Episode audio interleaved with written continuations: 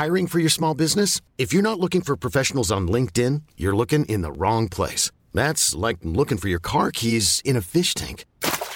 LinkedIn helps you hire professionals you can't find anywhere else, even those who aren't actively searching for a new job but might be open to the perfect role. In a given month, over 70% of LinkedIn users don't even visit other leading job sites. So start looking in the right place. With LinkedIn, you can hire professionals like a professional. Post your free job on linkedin.com slash achieve today.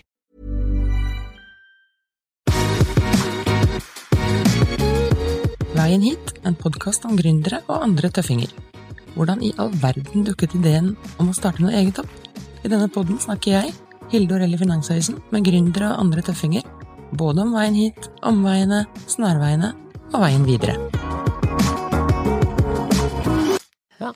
Marius Løken, velkommen hit. Tusen takk.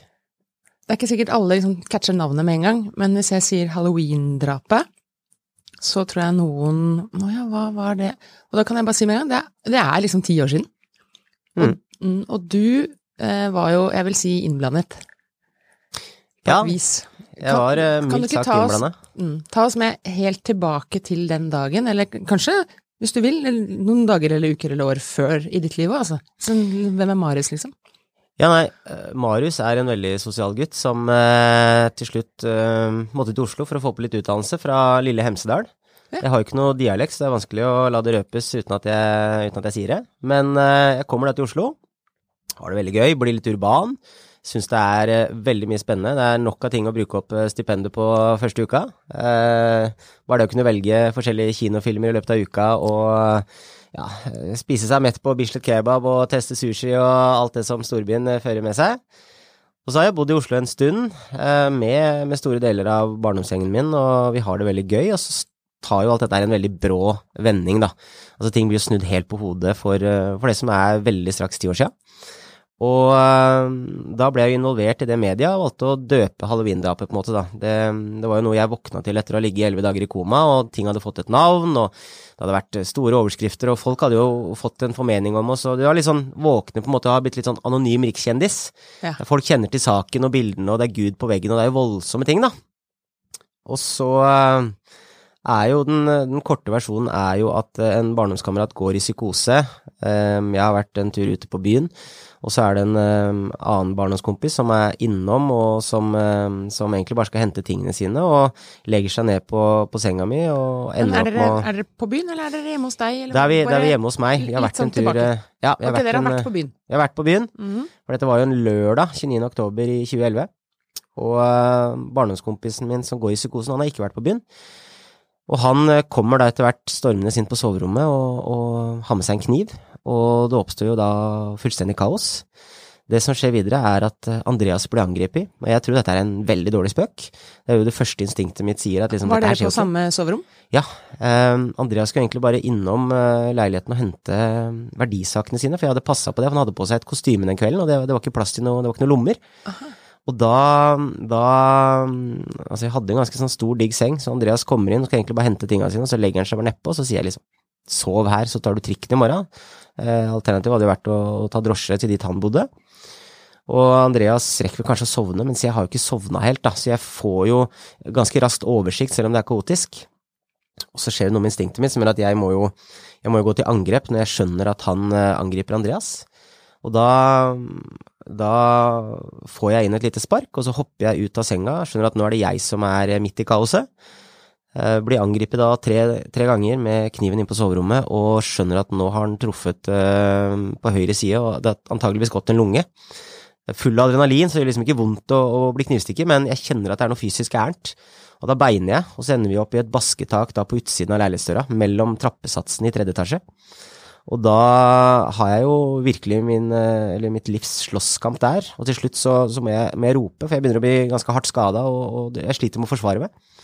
Da hører naboen din i femte etasje, så han beiner ned, ser hva som skjer, hoier og skriker, og han får lagd en avledning, da. Så da følger jo barndomskompisen min med, med kniven etter han, mens naboen er raskt til bein, så han kommer i trygghet i egen leilighet. Og så får jeg luka mi, så jeg får uh, sjangla meg av gårde, kommer ned på gata, og der finner jeg en sølvfarga bil, og det er da Monir i Oslo Taxi som står og venter på grønt lys. Så får jeg lukket opp døra, og så sier jeg 'hjelp meg, for nå dør jeg'. Um, og så våkner jeg opp på Ullevål sykehus da elleve dager senere, etter å ha vært i det som er medisinsk koma. Ligger jo tilkobla litt sånn respirator, eller da, pustemaskin, er på godt norsk. Uh, har fått hard medfart både fysisk og psykisk. Uh, får beskjeden om at Andreas ikke har overlevd, da, kameraten min som, uh, som var innom. Og da er ting ganske bånn i bøtta, og det er ganske, ganske hardt og brutalt å være meg. Og det har vært en stor nyhetssak, og her sitter vi ti år etterpå. Men Andreas eh, Drepte han Andreas før han prøvde å drepe deg? Eller vet, vet du hva som skjedde der? Det er, det er vanskelig å ta hendelsesforløpet helt, fordi ja. eh, en del av det som vanligvis blir lagra, har ikke blitt lagra hos meg fordi det er så ekstrem situasjon at kroppen prioriterer ikke å lagre. Og så har det vært så kaos, eh, men antageligvis så, så, har det skjedd noe mer etter at jeg har blitt angrepet igjen. Det er vel egentlig sånn den røde tråden fremstår. Eh, men de brutale faktaene er at Andreas han kommer ikke lenger enn til stua før han, eh, ja, brutalt sagt, blir utblødd. Og jeg klarer å, så vidt å komme meg til sjukehuset, da. Men hvis jeg googler denne saken nå, så får jeg jo opp et par ting som ikke er så hyggelige òg. For det, du våkner opp til en hverdag som du En ting er at du ikke har fått med deg alt, og heldigvis for det, men det er jo direkte usannheter også? Ja, det er veldig mye skriverier. Og det er for at dette er jo en, det er en voldsom sak. Og um, man vet veldig lite til å begynne med. Jeg er vel kanskje nøkkelkilden til veldig mye, og jeg ligger jo da og sover. Jeg er jo i koma. Uh, og for å forklare dette her, så er det ikke rart at man begynner å spekulere. Det her er jo ikke noe som uh, i all hovedsak skjer den vanlige mann i gata. De fleste kan jo sitte og tenke at dette skjer i hvert fall ikke meg, og det skjer ikke mine. Men da er det veldig mye skriverier, og så er det en del skriverier som blir kanskje skrevet litt fort, og det er litt dårlig research, og det er litt tynt. Og så blir det også gjerne, sånn jeg opplever det, bygd litt videre på det. Altså det er, det er veldig sjelden man går tilbake, har jeg funnet ut, og korrigerer på kilder. Og dette gjør jo egentlig at over flere år så er det litt sånn feilinformasjon ute og går. Um, og det gjør jo at, uh, når jeg da møter nye journalister, så er det alltid et eller annet å pirke på, det er alltid et eller annet de har trodd. Så jeg har fått høre veldig mange forskjellige versjoner av hva som skal ha skjedd. Men, men uh, den brutale sannheten er jo at uh, samboeren min, og da barndomskompisen som han var, han har gått inn i en akutt psykotisk schizofreni. Han er helt borte vekk. Han har ligget og Ikke var han kristen, men han har ligget og lest i Bibelen og bygd en psykose rundt at han nå tror han er Jesus og skal frelse verden. Det er den, det er den harde faktaen. Så skal det sies at det ble jo en kjempestor debatt om eh, tilregnelighet eller utilregnelighet. For han var jo også den i vennegjengen min som hadde et visst forhold til hasj. Og så fant de virkestoffet THC i hasj i blodet hans, og da kommer det inn en del eksperter i rettssaken, begynner å uttale seg. Eh, vi finner da ut at det har vært episoder helt upåvirka av noe rus, og så har det vært en episode med påvirkning av rus. Og så har man egentlig bare funnet ut at her er det en schizofreni som har bygd seg opp over tid, mens kanskje det har fått litt ekstra drahjelp med da THC, virkestoffet i Harstad. Men var du og Andreas også påvirket av uh, rus? I den grad eh, fire øl er påvirket av rus, ja, okay, så, så var vi jo påvirket, ikke, ikke, narkotika? Nei, ikke noe narkotika. Var det, var det noen som spekulerte i det òg, eller? Men det er ikke så rart. Uh, og det er jo for å forklare dette her. Det, det, ser jo ut som ungdommer som har reist fra et lite sted inn til storbyen for å enten være småkriminelle eller dope seg, eller Og det er jo nettopp det her som, som er så sårt når jeg våkner opp av sykehuset. Det er jo at ryktet og renommeet vårt er jo helt ødelagt. Vi har jo havna i et dragsug med en gang det har kommet uh, hasj i avisa så er jo det kjempesårbart. Fordi det vil jo forklare det, og da er det sånn, ja, da kan de takke seg selv, det er ikke rart det går gærent. Det er jo lett å på en måte få en, eh, en spådom om, da. Så det var kjempesårt, og det ble et dragsug. og det her er litt av essensen med hvorfor jeg hadde veldig lyst til å ut og fortelle historien min. Jeg ville jo gi ut en bok, fikk gjort det med Cappelen Dam, fordi jeg følte det var veldig mye ufortalt, da. Ja, og det er veldig hyggelig at du er her og skal, eh, skal fortelle enda mer. Men det dette er ikke, det er ikke bare gründere som er her, men uh, du er jo også blitt Du er rett og slett blitt litt gründer, du. Jeg begynner å innse at det er det jeg faktisk kanskje har blitt. Ja, det har du. Fordi eh, jeg fikk jo jeg fikk jo beskjed Jeg, jeg starta med bokprosjektet mitt i 2014. Da, da, følte jeg at nå hadde jeg nok uh, skriblerier til at nå kunne det her bli en bokform, men jeg trengte en uh, ghostwriter, som det heter, en til å føre det i pennen. Og så hadde jeg jo en runde, eh, og det er egentlig litt fascinerende, jeg kan, jeg kan fortelle akkurat det. Fordi jeg, jeg, slet jo litt med døgnrytmen på den tida der fortsatt. Altså jeg hadde litt sånn ettervirkning, og jeg har alltid vært et B-menneske òg, så jeg er jo kreativ eh, etter elleve på kvelden, egentlig. Men så ligger jeg der, og så tenker jeg at vet du hva, nå skal vi få dette her i bokform, så jeg bare leter opp absolutt alle mailadresser jeg finner til forlag og folk jeg tenker kan ha noe i den retninga en bok jeg har lyst til å gi ut med å gjøre. Og sender av gårde et synopsis, en forklaring, hei, dette er meg, eh, kanskje du husker saken, sånn og sånn. Våkner opp dagen etterpå og har fått drøssevis med SMS-er. Jeg har blitt forsøkt ringt, jeg sto ikke overfor tolv, for jeg brukte jo natta mi på å sende dette her. Eh, jeg har fått da en haug med tilbakemeldinger, og da starter det en sånn prosess hvor det er nesten så jeg føler meg liksom en artist der og da. For jeg begynner å gå rundt og møte forlag, og de er hjertevarme. Den ene kaffen er bedre enn den andre. Jeg, eh, jeg blir godt ivaretatt og ender opp da med, med å enten havne hos Skipsted, eh, Dam eller Aschehoug. Og så finner Cappelen Dam en medforfatter som har forgreininger til Hemsedal, og som turte å sette meg på plass, og så sier de at hvis vi skal gi ut en bok, så skal ikke du ha på noe som helst filter. Og Da ble jeg veldig fascinert, tenkte at dette er en person jeg vil alliere meg med. Og mens vi jobber med denne boka her, da, det tok jo nesten to år, og jeg lærte jo vanvittig mye av å skrive en bok, så det er liksom sånn virkelig et tips å, å kaste ut først. Hvis man, hvis man, først skal skrive en bok, så kan man lære vanvittig mye av det. Men eh, så finner jo også Cappelen da ut at jeg er en ganske verbal fyr, eh, og jeg er det man kaller klassens klovn.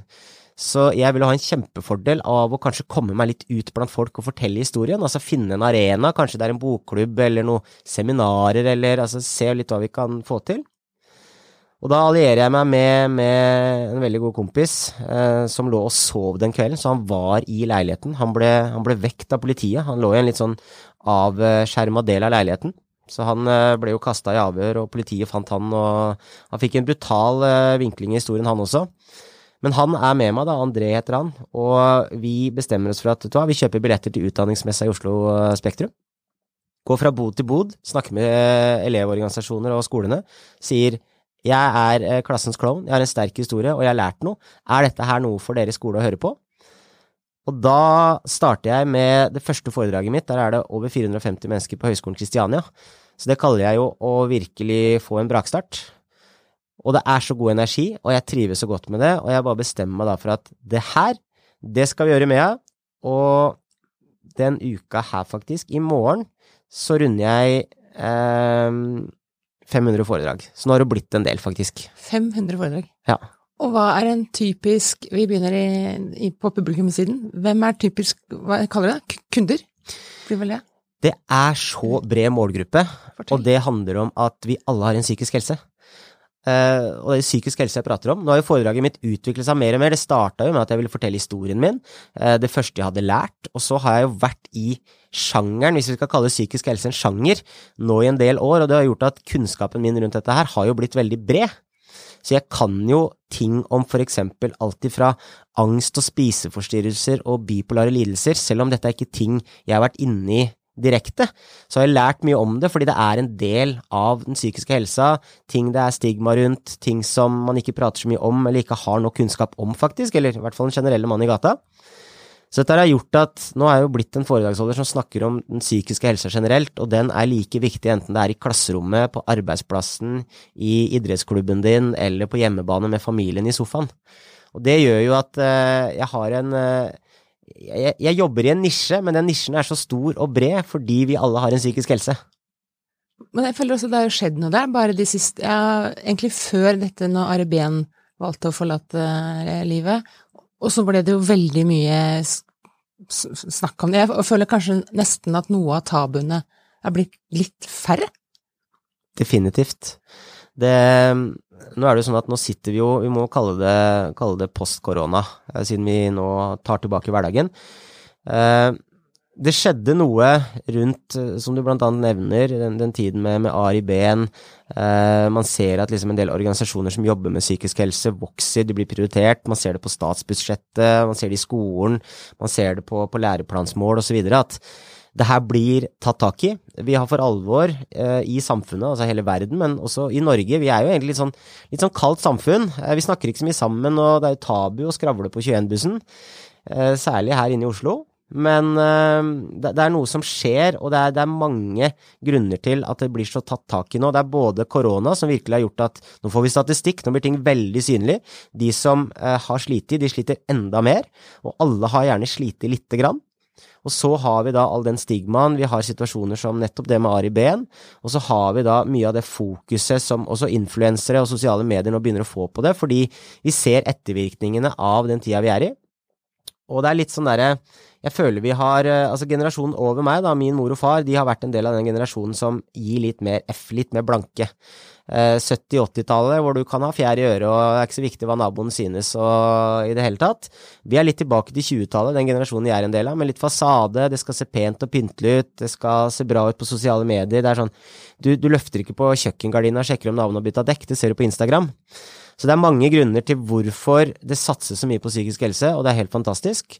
Fordi det er en stor årsak til trivsel. Vi bruker 50% av tida vår på jobb. Har vi det bra på jobb, så er det en veldig stor eh, bidragsyter til hverdagen generelt. Og det her gjør jo at særlig næringslivet, det har våkna for alvor nå. Nå begynner da lille meg, som har holdt på veldig mye i skolesystemet. Organisasjoner som LO og Fagforbundet har hatt det på agendaen en stund. Eh, Delta, ikke minst, og YS og Finansforbundet. Mens nå våkner virkelig næringslivet, og de har skjønt at vet du hva, den psykiske helsa på arbeidsplassen, den må vi prioritere. Og det er en sånn veldig fin trend å se nå post korona. Når man skal tilbake til kontoret, at jeg får veldig mye henvendelser fra næringslivet. Ja, Så det betyr at man kan da, en bedriftsleder kan leie inn deg og holde bedriftsinterne foredrag? Er det sånn du opererer? Ja. Og det jeg snakker om da, det er La oss ta arbeidskultur, da. Det er jo et vidt begrep, men ja, ok, vi kan jo ta definisjonen av kultur og liksom holdninger og alt det som, som ligger i ordet, men det jeg er opptatt av, det er at jeg kan påvirke en arbeidskultur indirekte. Og arbeidskultur, sånn jeg ser det, starter med hver enkelt ansatt. Så hvis hver enkelt ansatt har oversikt og overblikk over eget liv, har litt mentalt overskudd eh, de bringer til arbeidsplassen, så vil det være lettere å legge ned en hard innsats hvis det krever i perioder. Det vil være lettere å være en god kollega, det vil være lettere å være en hjelp for de du har rundt deg. Du vil ha en bedre aura, eh, og dette er veldig enkle ting, så jeg snakker jo om at hver enkelt ansatt, hvis de legger inn eh, tid og energi på å lufte hodet sitt, kanskje gå 100 meter om de ikke har tid til å trene en uke som kanskje er hard med jobb, eller og det er henting i barnehagen, og vi har jo mer enn nok å stri med, Uh, og de små rutinene, og så har jeg noen rutiner jeg mener alle må ha hver dag, og så er jeg veldig opptatt av flokken. Og flokken, den har du også på arbeidsplassen din. Så tar du vare på flokken, så tar de vare på deg tilbake. Og så er det jo da selvfølgelig litt sånn kjekt å kunne prate med de om den indre stemmen som gjerne drar oss litt ned. Eh, ta litt statistikk fra sosiale medier, for det gjelder ikke bare for eh, 14-18-åringer som virkelig står i det med sosiale medier. Det gjelder oss uansett alder.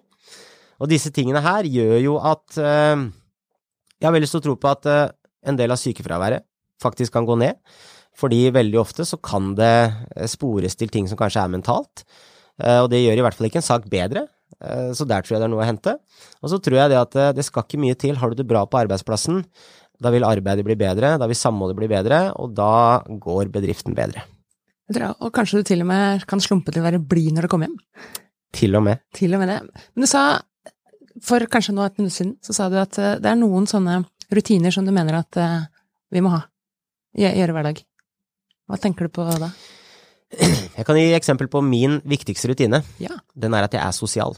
Og så kan man tenke seg, Det er litt absurd å kanskje ha en rutine på å være sosial. Enten vil man være sosial, enten har man lyst, eller så har man ikke lyst.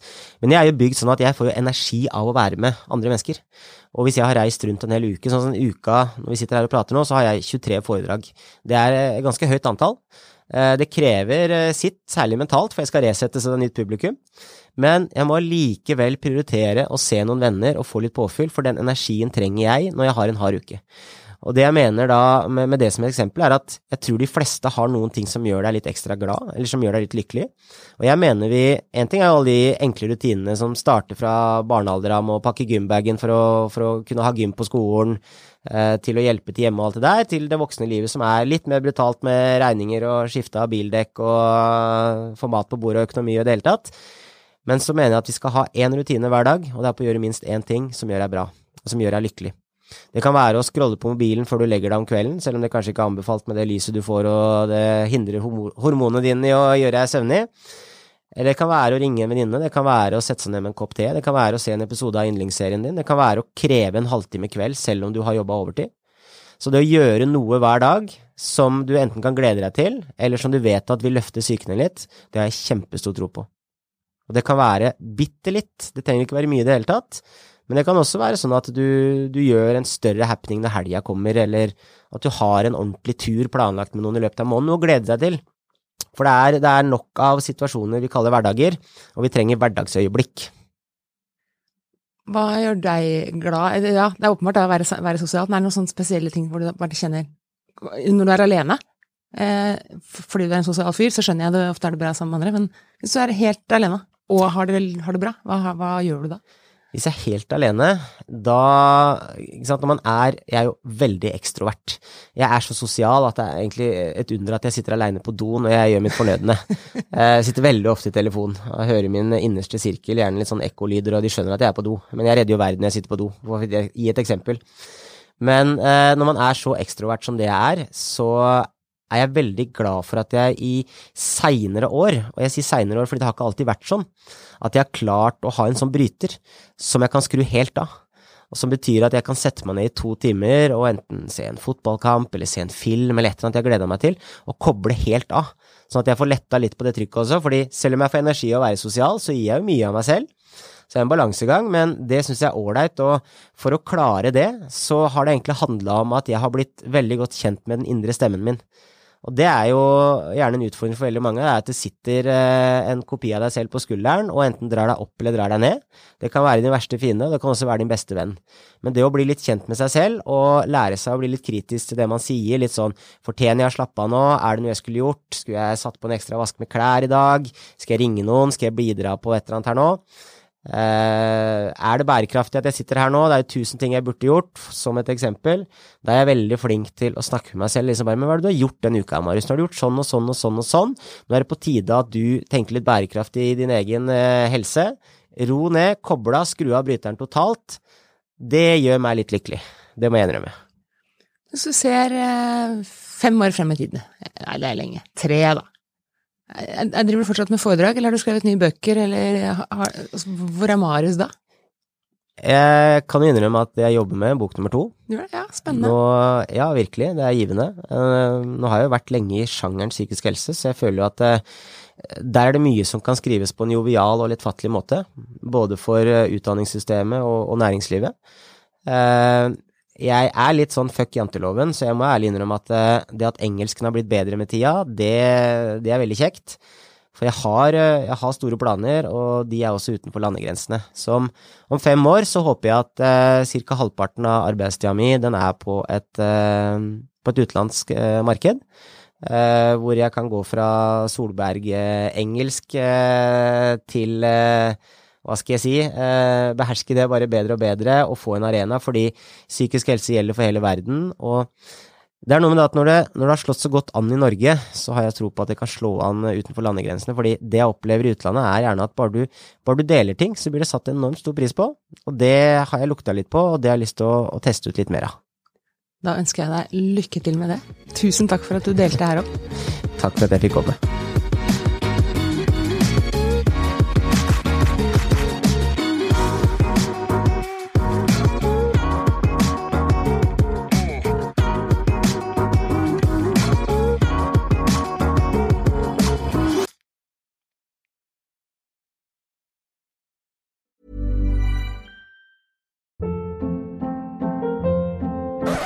Hold up. What was that? Boring. No flavor. That was as bad as those leftovers you ate all week. Kiki Palmer here, and it's time to say hello to something fresh and guilt-free. Hello Fresh. Jazz up dinner with pecan-crusted chicken or garlic butter shrimp scampi. Now that's music to my mouth. Hello Fresh. Let's get this dinner party started. Discover all the delicious possibilities at hellofresh.com.